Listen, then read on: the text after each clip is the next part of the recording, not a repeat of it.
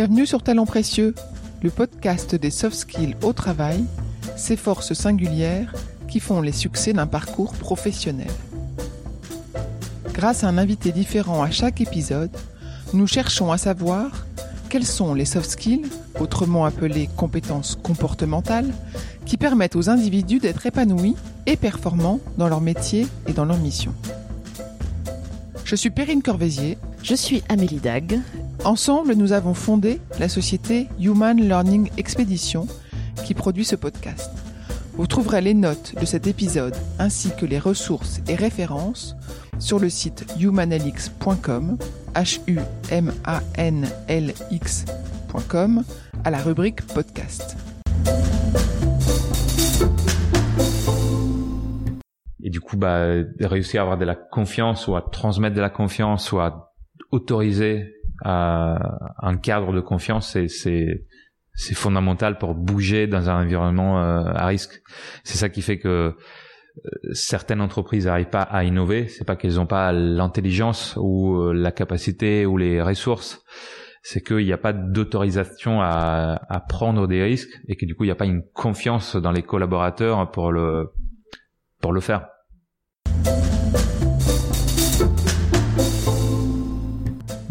Claudio Vendier est directeur des programmes de formation au NUMA dont il est un des cofondateurs. Sa mission est de construire des solutions d'apprentissage. Il n'est pas arrivé à ce métier par hasard.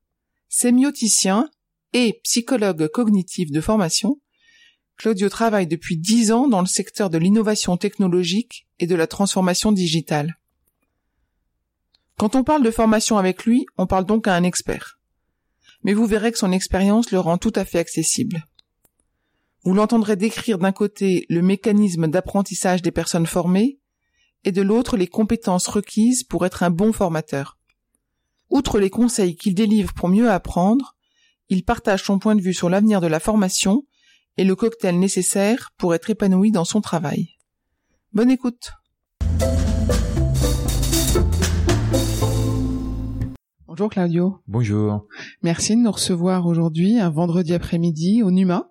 Au NUMA. Est-ce qu'on peut commencer déjà par euh, rappeler ce qu'est le NUMA, ce qui est devenu le NUMA, parce que le NUMA a beaucoup changé Oui. NUMA aujourd'hui, donc c'est une organisation qui existe depuis euh, plus d'une quinzaine d'années et aujourd'hui on se définit comme l'école du futur du travail. Donc on a un objectif qui est euh, réduire l'écart entre l'apprentissage et la formation pour euh, lutter contre l'obsolescence des compétences. Et donc pour y arriver, on met en place des programmes de formation, euh, des formations qui sont en présentiel et aussi en continu des formations qui se veulent engageantes pour les pour les participants pour qu'ils arrivent à changer leurs habitudes de travail. Donc on parle à la fois de, de compétences euh, métiers, mais euh, aussi et surtout de compétences transverses euh, qui vont faire que leur métier demain, il sera adapté au futur qu'on connaît tous assez peu. Tu peux nous donner un exemple de programme que vous menez? Euh, Oui, dans, dans, les exemples un cours, donc on a hum, on a un grand programme avec euh, euh, entreprises dans le domaine des, des cosmétiques et on, et on, forme les équipes euh, marketing dans l'Europe et Moyen-Orient à tout ce qui est le marketing digital. Donc il y a un double un double niveau. On l'a fait dans une dizaine de une, dizaine de une dizaine de pays euh, jusqu'à aujourd'hui. Il y a un double niveau, un qui est euh, vraiment les les techniques, les méthodes du marketing digital. Donc on est sur du growth hacking, sur des campagnes pilotées par la data, sur le travail avec les influenceurs, euh, sur plein de sujets qui font un peu le nouveau métier de marketing.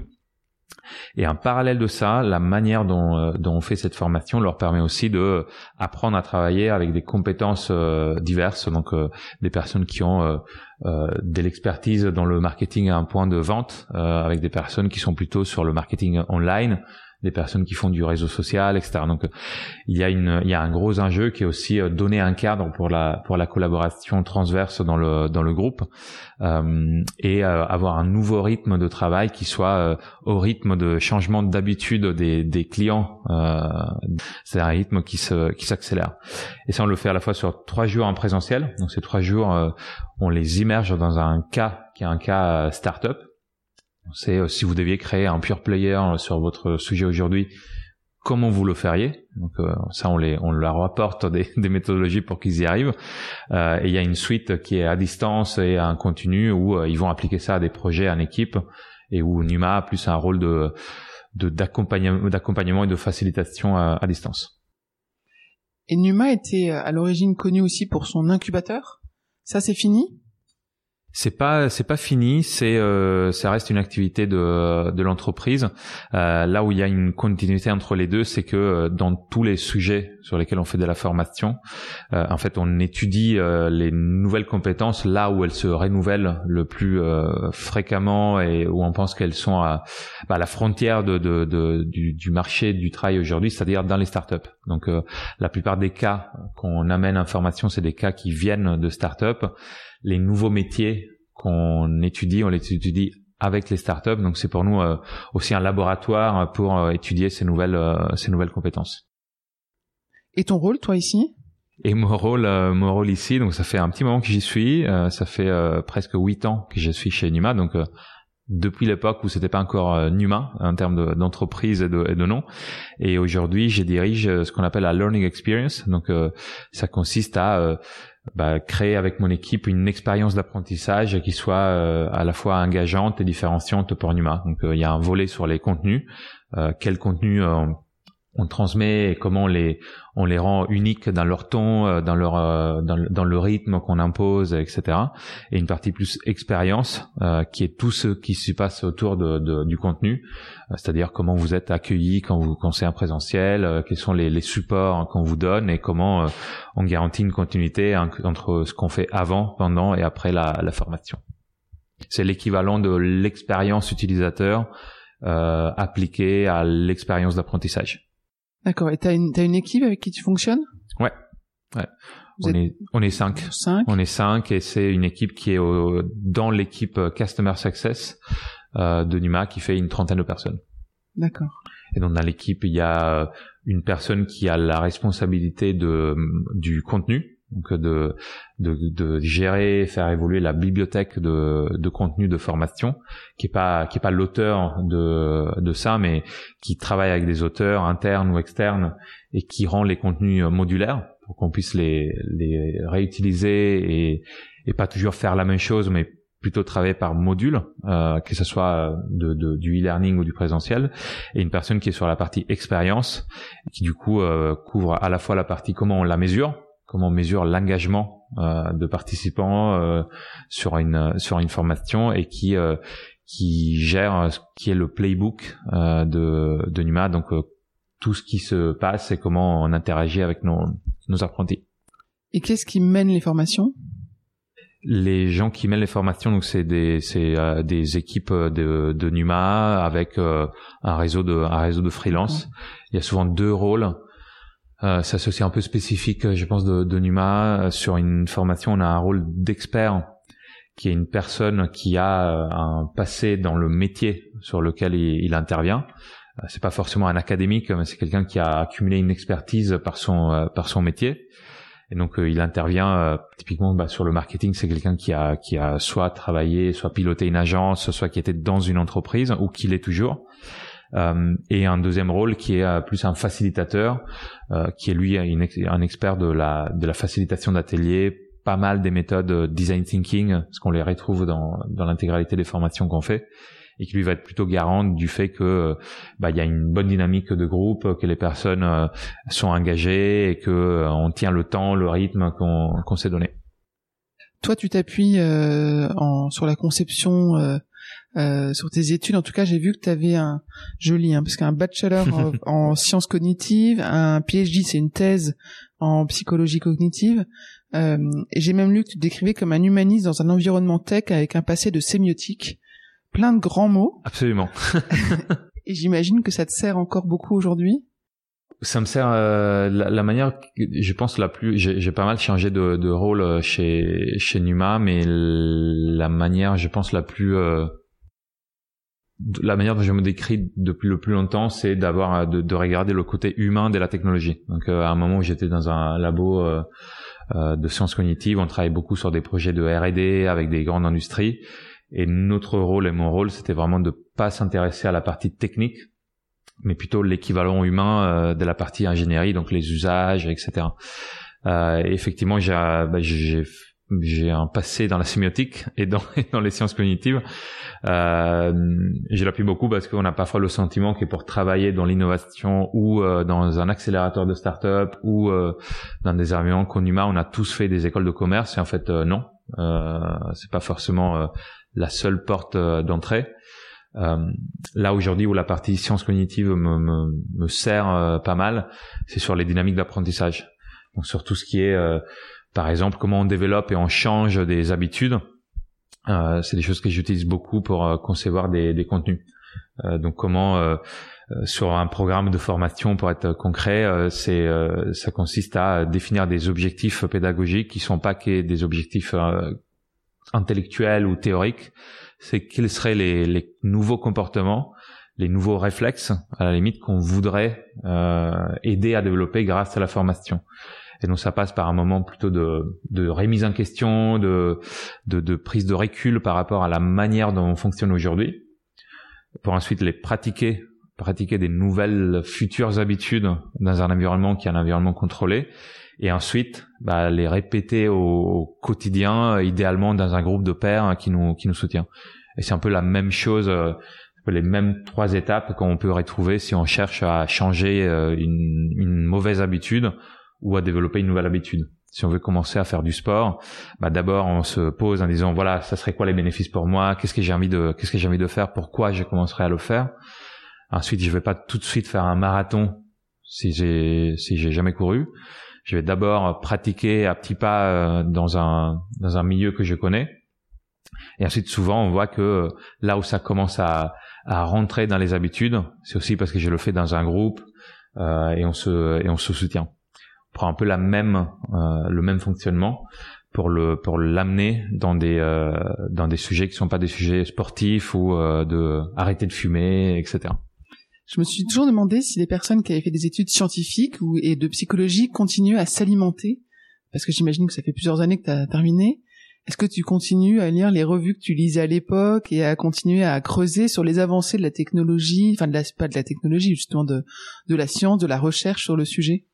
Pas mal, pas, pas forcément, euh, peut-être un peu moins les revues euh, scientifiques, mais en tout cas les, les, les quelques, les, il y a eu pas mal de recherches, notamment sur tout ce qui est habits dans le domaine des, des, organisations. Donc ça, c'est des choses qui m'intéressent beaucoup. et ça me donne un peu les bases, effectivement, aussi pour retrouver des articles scientifiques. Donc la réponse est oui, mais moins moins souvent qu'avant. Souvent c'est aussi des des moments de, de, vacances où je me replonge plutôt sur la partie théorique euh, qui euh, qui m'intéresse parce que ça demande aussi de la un minimum de, de continuité pour se pour s'y remettre dedans. Et sur justement la, la, les compétences que tu avais euh, pour mener ces études, mm-hmm. est-ce que tu penses que tu as continué à les entretenir dans le temps? Euh, je pense ouais. Sur, sur la partie euh, sur la, la, partie psychologie cognitive c'est plus directement lié à, à, ce que je fais. Donc de toujours prendre la place de l'utilisateur euh, de partir du euh, de la certitude qu'on n'est sûrement pas euh, que, que les, les, personnes auxquelles on pense pensent pas exactement comme nous. Donc de questionner un peu ces préconçus. Ça c'est à la fois sur sur la, les clients avec qui on travaille de pas projeter une image d'un client stéréotypé euh, qui, qui connaît telle ou telle chose ou qui connaît pas telle ou telle chose, mais de vraiment faire un, un travail de d'immersion, d'empathie, euh, ça euh, complètement. Sur la partie sémiotique, qui est qui est c'est la partie de mes études en Italie aussi, c'est peut-être un peu plus éloigné, mais c'est un peu le côté euh, quand on communique quelque chose, quelles sont les, les interprétations qui, qui, qui, viennent avec la culture des, des gens et, du coup, euh, quand on, présente par exemple un contenu, euh, de se faire aussi la réflexion que tout le monde va l'interpréter pas de la même manière en fonction de son background, de ses expériences, etc. Que les mots sont chargés de sens euh, et que du coup il faut à la fois les, les expliquer et euh, être sûr qu'on parle de la même chose euh, et aussi euh, bah, pas les choisir au hasard. Un, exemple c'est on utilise beaucoup les, mots type prototype. Bah, un prototype pour un quelqu'un qui est qui, qui a grandi dans une startup ou quelqu'un qui a grandi dans un environnement plutôt de, de, de création industrielle, c'est pas forcément la même chose Et donc, on peut faire parfois des raccourcis en utilisant prototype comme ça, sans parler exactement de quoi, sans expliquer exactement de quoi on veut parler. Et si on le fait pas, on se retrouve une demi-journée après à, à, être sur deux planètes complètement complètement différentes. Donc ça t'a développé des, des compétences, en tout cas des points de vigilance probablement mm. que tu continues à exploiter. Et est-ce qu'avec tes équipes, est-ce que tes équipes, tu arrives à les à transmettre ce que tu as appris, à les former même sur ces sujets-là? Euh, oui, ça m'a donné des un peu des, des, des, sensibilités, des capteurs pour certaines pour certaines choses. Euh, et ensuite sur la partie euh, formation, oui, parce que ça fait un peu partie du du framework qu'on qu'on utilise chez euh, chez Numa. Euh, cette partie assessment, pratique et, et, développement continu, qui est un peu le schéma de, de développement d'habitude. c'est quelque chose qu'on a voilà qui fait partie de, de la manière dont on travaille aujourd'hui chez chez Numa et que j'ai que j'ai amené. sur la partie sémiotique aussi, pour éviter effectivement les les effets de, de jargon euh, dans lesquels on tombe assez facilement dans des environnements comme euh, comme ici. Euh, je ne sais pas si dans tes recherches tu es tombé sur un, un, un texte que j'ai écrit il y a pas longtemps qui s'appelle le dictionnaire des idées reçues de l'innovation. Ah non, je l'ai pas vu. je me suis... on, mettra le lien. Voilà, où je me suis fait plaisir à, à un peu euh, me moquer euh, de, de manière sarcastique de mots valises qu'on utilise tout le temps euh, et, euh, et qu'on utilise de manière hyper banale. Et donc c'est inspiré du dictionnaire des idées reçues de, de Flaubert euh, sur euh, voilà les, les mots valises de, de l'innovation.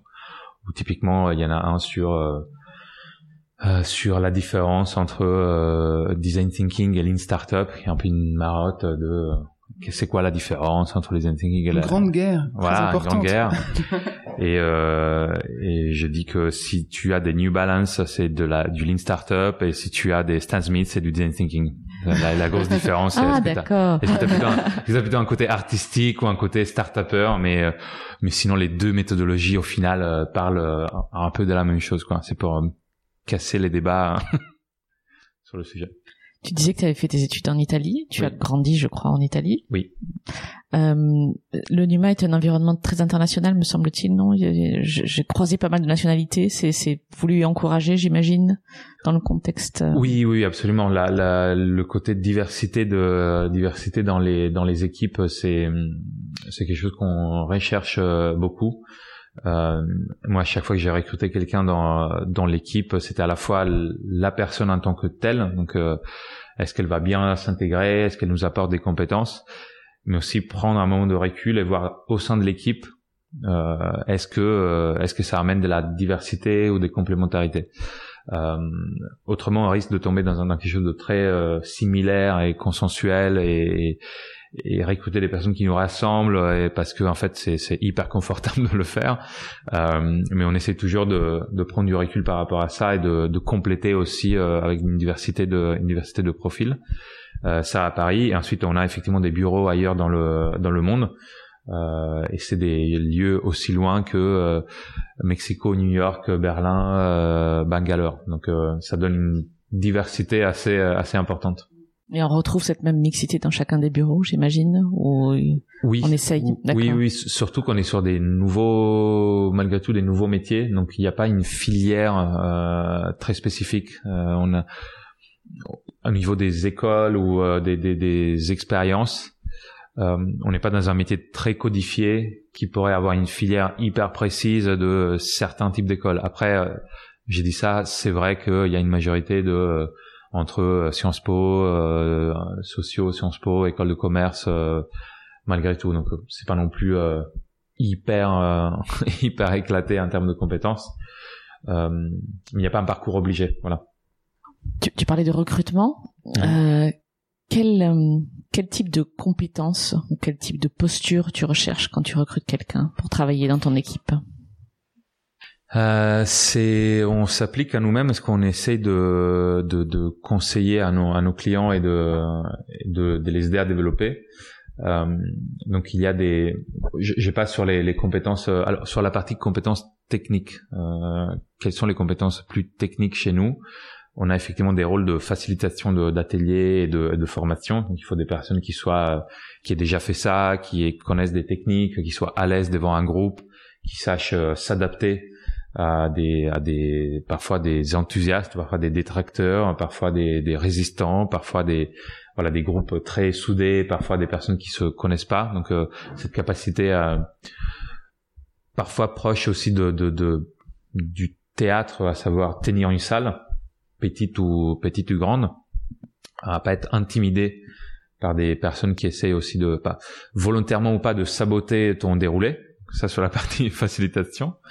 Euh, après, on est sur des projets où parfois on a 300 personnes par par cohorte à former à différents endroits du monde. Donc, euh, il faut aussi des personnes qui sur le, le project management soient hyper euh, hyper euh, solides sur la gestion des des intervenants, des freelances, des coûts, des revenus et de et du planning, qui fassent ça quand même dans une logique aussi de flexibilité, mais qui tiennent qui tiennent le cap.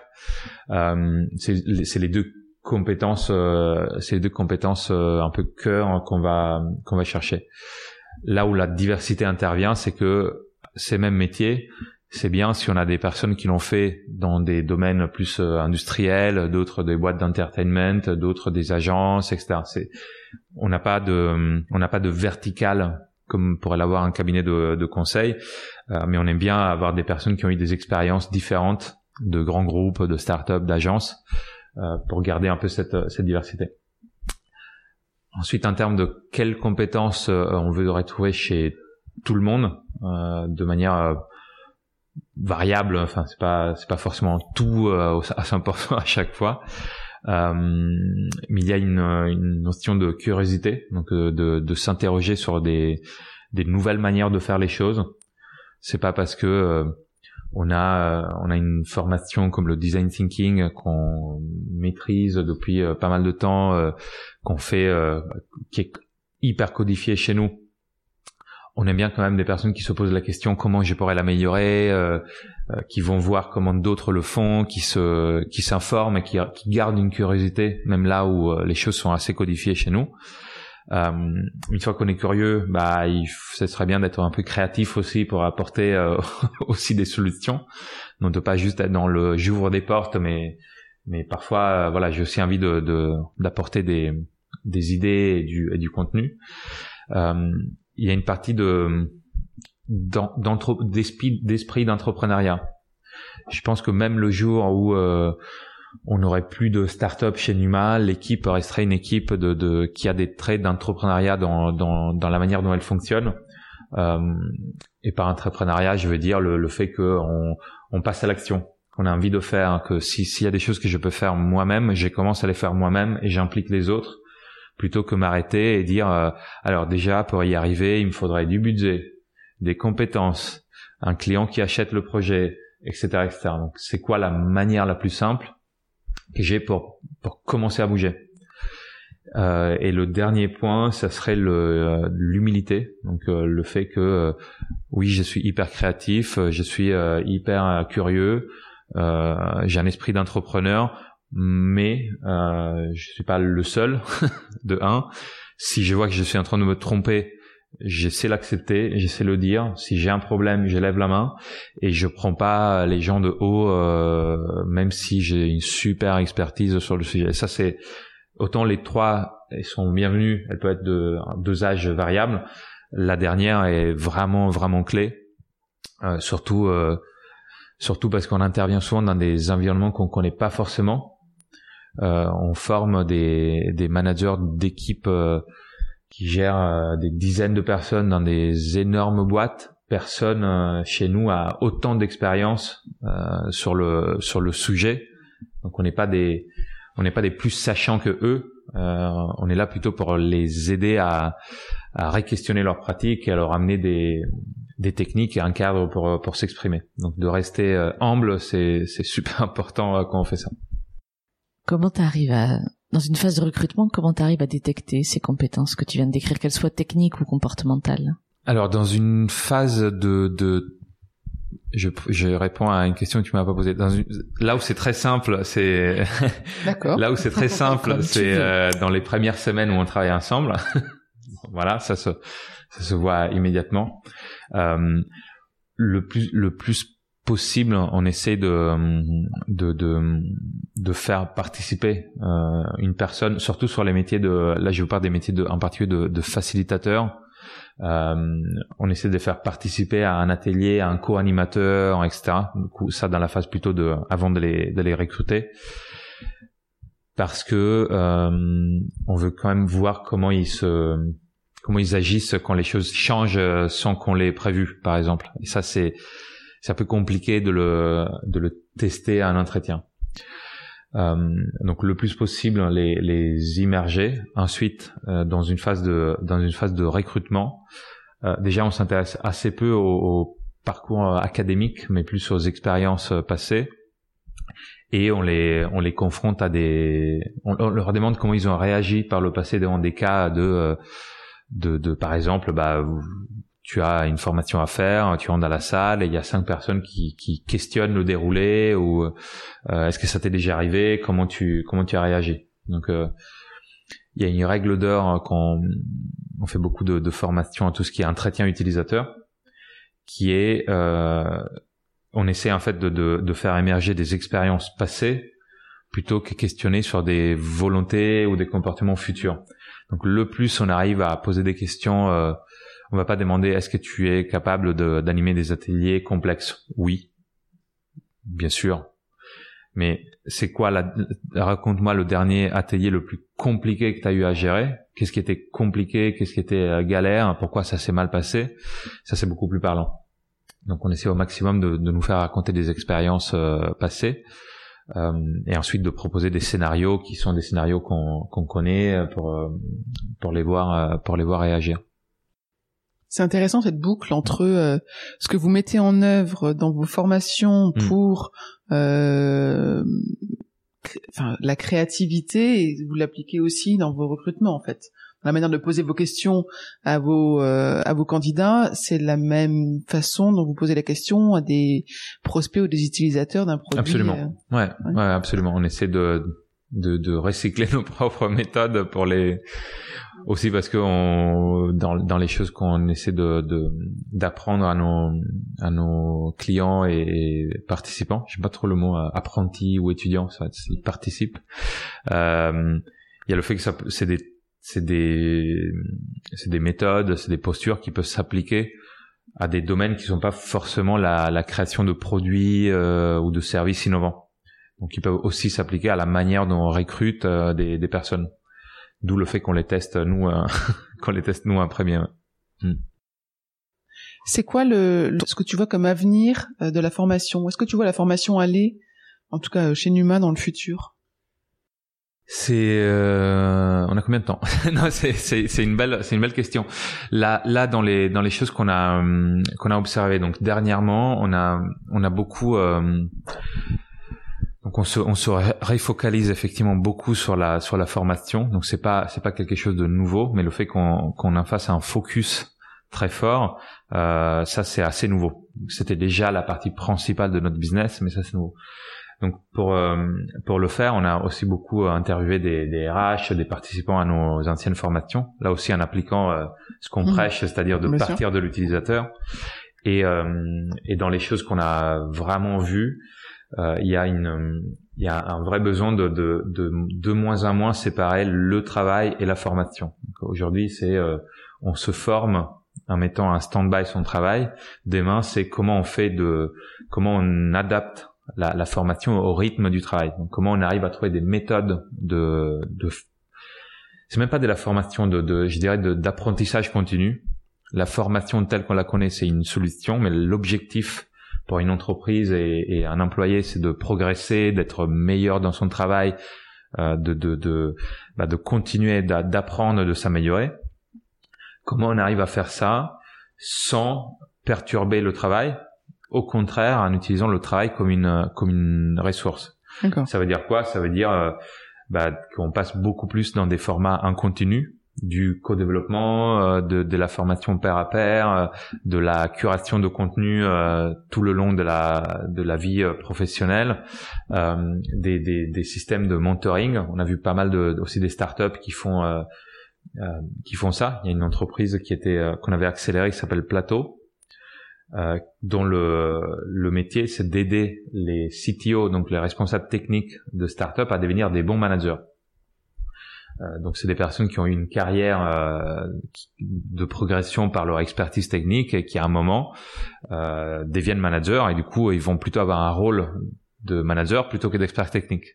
Et c'est pas un petit, bon vous le savez, mais c'est pas un petit, c'est pas une petite marche à passer. La manière dont ils les aident, c'est à travailler une communauté de, de mentors euh, qui vont euh, qui vont pouvoir répondre à leurs questions et les aider à, à progresser. Donc il n'y a pas de logique de cours euh, mais c'est de la du mentoring, du euh, peer coaching par une plateforme qui euh, elle a le rôle de trouver les bons matchs, donc trouver la bonne personne pour la bonne question et, et aller dans cette logique de, de développement de groupe. C'est là qu'on voit qu'on voit énormément de potentiel pour changer la manière dont on forme aujourd'hui, pour aller dans une logique qui est de plus en plus continue et de moins en moins ponctuelle ou, ou exceptionnelle. Alors notre conversation n'est pas un entretien de recrutement, je te, je te mets à l'aise tout de suite. Pour rebondir par rapport à ce que tu disais tout à l'heure, euh, j'ai envie de te demander de nous raconter le premier de tes succès professionnels qui te vient à l'esprit, que ce soit chez Numa ou ailleurs. Euh, alors, ça T'as serait... le temps de prendre quelques secondes quand même. Oui, oui non, mais bah, je te dis, les deux premiers qui me viennent à l'esprit, c'est un exemple euh, startup et un exemple grand groupe. L'exemple grand groupe, c'est euh, donc on était, je pense, en 2011 ou 12 avec euh, SNCF et, euh, et c'était les, parmi nos premiers clients euh, corporate qui euh, avec qui on organisait un, une séance de co-création. C'était pas vraiment un hackathon, mais c'était euh, on invitait des, des, experts de jeux vidéo à réfléchir avec eux à des solutions de serious game pour différentes problématiques, pour le, le, le recrutement justement, pour la prévention de risques, pour la formation interne, etc. Et euh, à peu près la veille de, de l'événement, les, nos contacts chez SNCF nous disent bah et bien sûr tout ce qui sera développé va nous appartenir. C'est normal. On est voilà c'est les conditions classiques d'une entreprise. Euh, vous êtes des prestataires et donc euh, même les personnes que vous embauchez pour faire ça avec nous, euh, ça, tout ce qu'elles vont penser ou imaginer, ça sera la propriété de, de, SNCF. Et donc là, on a un petit moment où on se dit ça va pas être possible. justement, l'objectif c'était que les gens puissent partager aussi des, des bah, des choses qu'ils avaient pas, dont ils avaient pas envie de perdre la, la propriété intellectuelle, etc. Et euh, donc le succès, c'est qu'on a on est on a réussi à, faire changer d'avis à, à, SNCF, ce qui a permis d'avoir une journée beaucoup plus créative. Euh, qu'est-ce si on aurait dit aux personnes, bah tout ce que tu vas dire, euh, ça sera la propriété du groupe, parce que du coup là, ils se seraient complètement bridés. Et déjà, il y a la moitié qui serait pas venue, et l'autre moitié qui aurait participé à des mimos euh, pour pas dévoiler des choses vraiment intéressantes. Donc euh, là, le succès, c'est de dire en fait, il y a de la valeur dans l'ouverture et le plus tu acceptes de partager et de pas euh, t'approprier des idées euh, des, des, autres, le plus tu auras de la qualité. Euh, et donc ça, ça s'applique à quand tu travailles avec des startups, mais aussi vis-à-vis de tes collaborateurs. Si tu veux de la qualité, il faut que l'entreprise soit prête aussi à lâcher un peu de son pouvoir pour que l'autre y trouve aussi son compte. Sinon, c'est que les mauvaises idées qui ont aucune valeur qu'on est prêt à mettre sur la table. Et la l'exemple startup, c'est un, on a eu comme premier, euh, donc à l'origine, on faisait beaucoup d'ateliers pour les startups, pour les aider à intégrer les utilisateurs dans leur processus de conception et de test. Et le premier vrai client, au sens qui nous a payé pour ça, euh, à une époque, ils n'étaient pas aussi riches qu'aujourd'hui, c'était Blablacar, euh, avec qui on a, on, on travaillait au moment où euh, ils ont, euh, ils sont passés sur un modèle de paiement en ligne. je ne sais pas si vous vous souvenez, mais à un moment, euh, la plateforme Blablacar se rémunérait pas. C'était juste une mise à relation et c'était les c'était les, les, les, les, conducteurs qui se faisaient payer en direct par le par le voyageur. Donc c'était un moment assez complexe pour eux de de bah de finalement avoir un business model. Euh, et donc on avait facilité deux ateliers où on invitait des, des utilisateurs de la plateforme à venir partager leur expérience. Et il y a eu deux choses extrêmement positives. Euh, la première, c'est que on a on est on a réussi à comprendre c'était quoi le problème. En fait, tout le monde disait euh, maintenant c'est devenu payant. Maintenant c'est devenu payant, mais en fait ils payaient déjà avant. Ce qu'il est, ce qu'on a compris, ce, qui les gênait vraiment, c'était pas le fait que c'était payant, parce que même avant ils devaient payer le, le conducteur. C'était plutôt le le fait de pas pouvoir parler, pas pouvoir interagir avec le conducteur avant de pouvoir euh, signer un deal gros avec eux.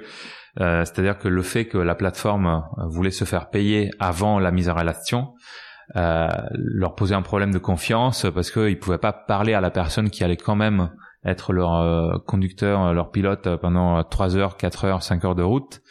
Et que c'était vraiment ça qui les gênait. Donc euh, ces moments de un peu de magie où on comprend que le problème est ailleurs, c'est c'est hyper agréable. Donc c'était un peu la première fois. Le deuxième succès, c'est que les bah, le, le, les cofondateurs étaient dans la salle. Et donc on avait un peu renversé les codes de l'agence de design qui, qui fait une mission pour son client et qui ensuite fait un livrable qui lui montre.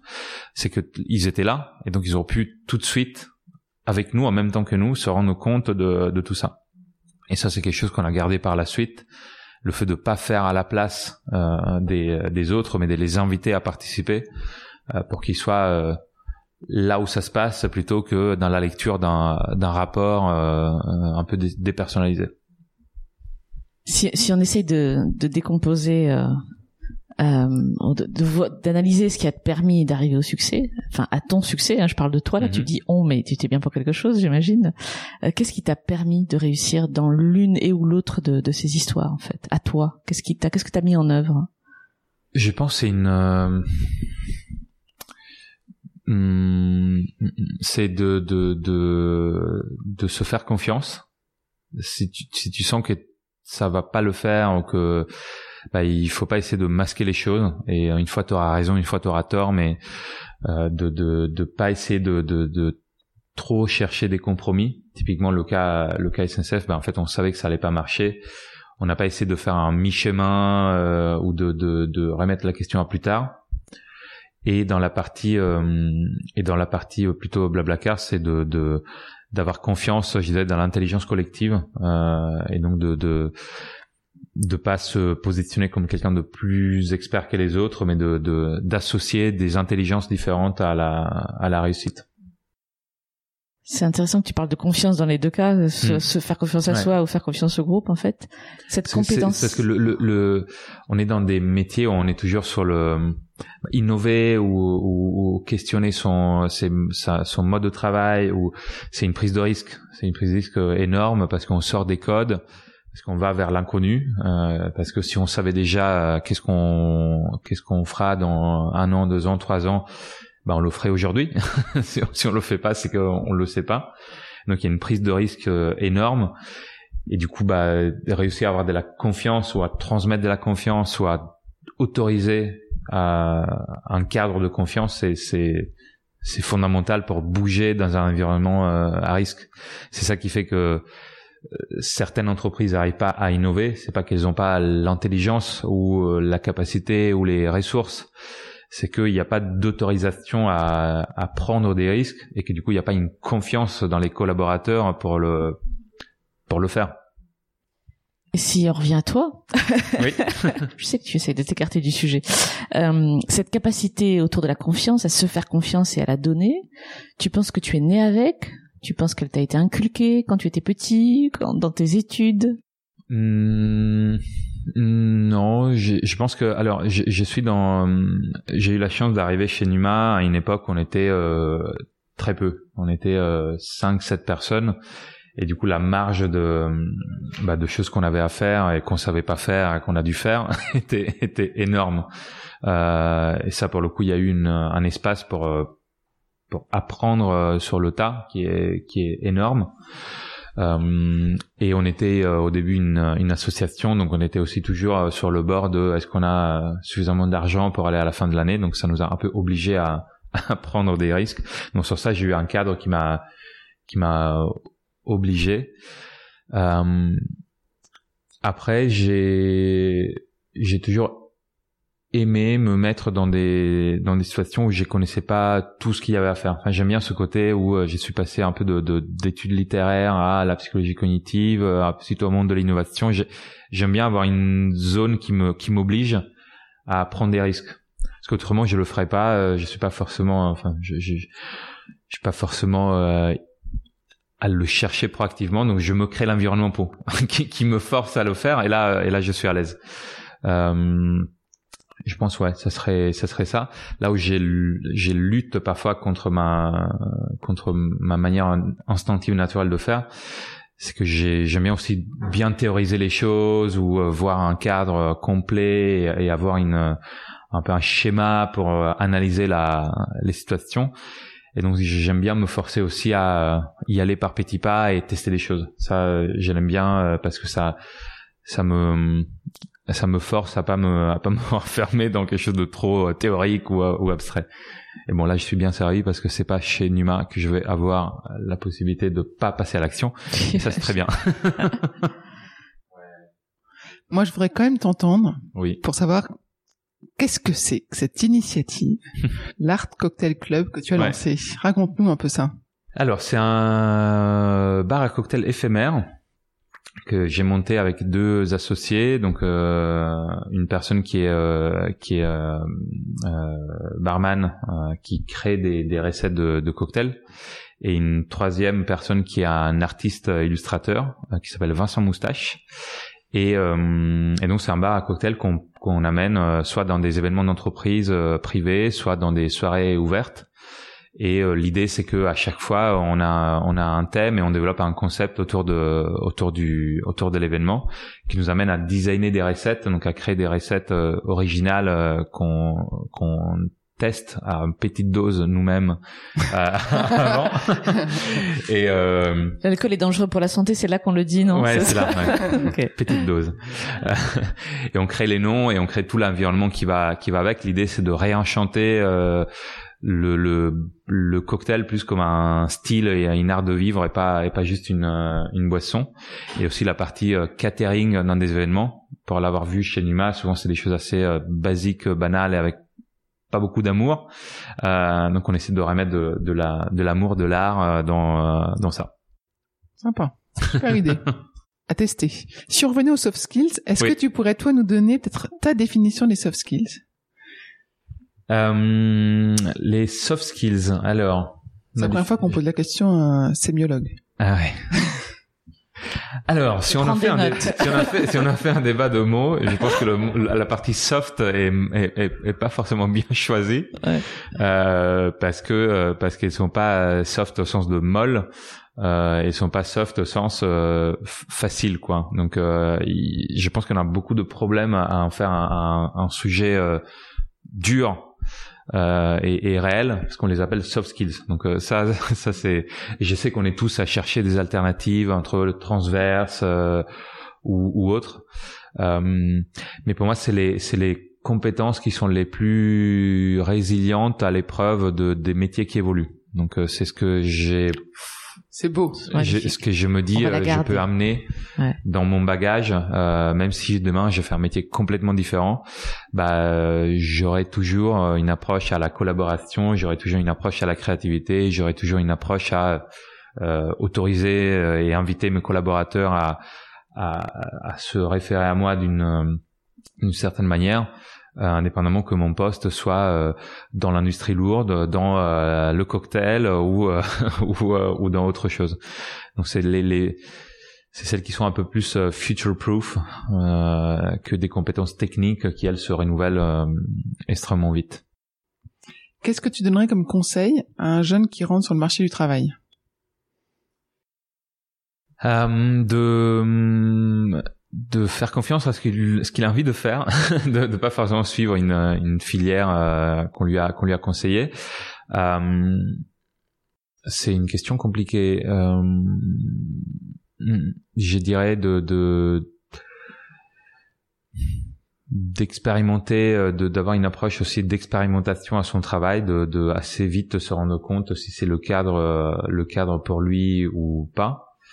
Euh, et de d'y amener aussi du sien, c'est-à-dire ce qu'il aime faire dans la vie, euh, qui puisse l'amener dans le travail, parce que on parle beaucoup de la, des limites, euh, des limites un peu étendues du travail, vie, vie privée. Il y a, il peut y avoir effectivement des effets négatifs de on travaille tout le temps, mais il y a aussi des effets positifs de on vit tout le temps. Donc, euh, donc, de d'essayer d'amener ce qu'il aime faire dans son environnement professionnel, parce que assez souvent, et je pense qu'on exerce plus ses soft skills dans sa vie privée que dans sa vie professionnelle.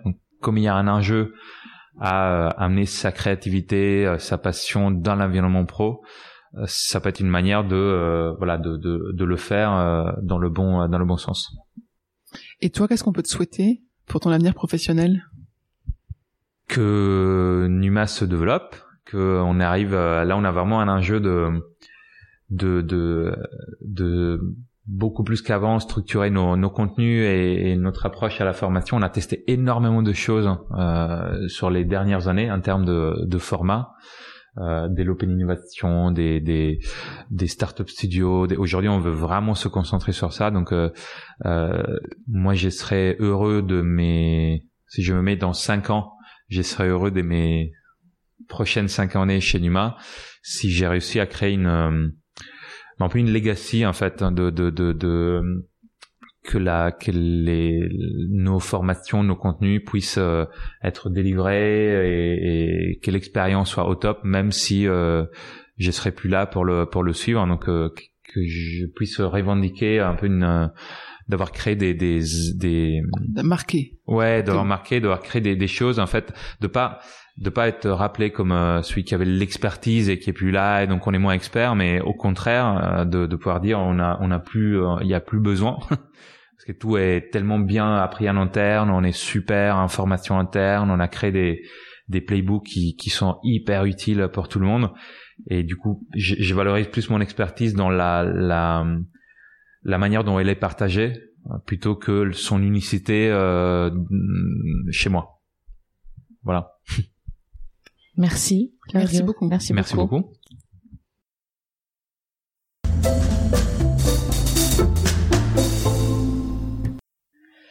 Nous espérons que vous avez apprécié ce podcast autant que nous avons aimé le préparer et l'enregistrer. Si vous aimez Talent Précieux, le meilleur moyen de le soutenir est de laisser un avis 5 étoiles et un commentaire sur Apple Podcast. Cela permettra à d'autres de le découvrir également. Abonnez-vous à Talent Précieux vous serez ainsi notifié des nouveaux épisodes. Talent précieux vous est proposé par la société Human Learning Expedition ou HLX. Nous concevons et mettons en œuvre des programmes originaux et impactants destinés à révéler et développer les soft skills des individus pour en faire des acteurs épanouis et performants dans l'entreprise du 21e siècle. Pour en savoir plus sur HLX, connectez-vous sur humanlx.com ou suivez-nous sur Facebook, Instagram, sur LinkedIn ou sur Twitter. À bientôt pour de nouveaux épisodes.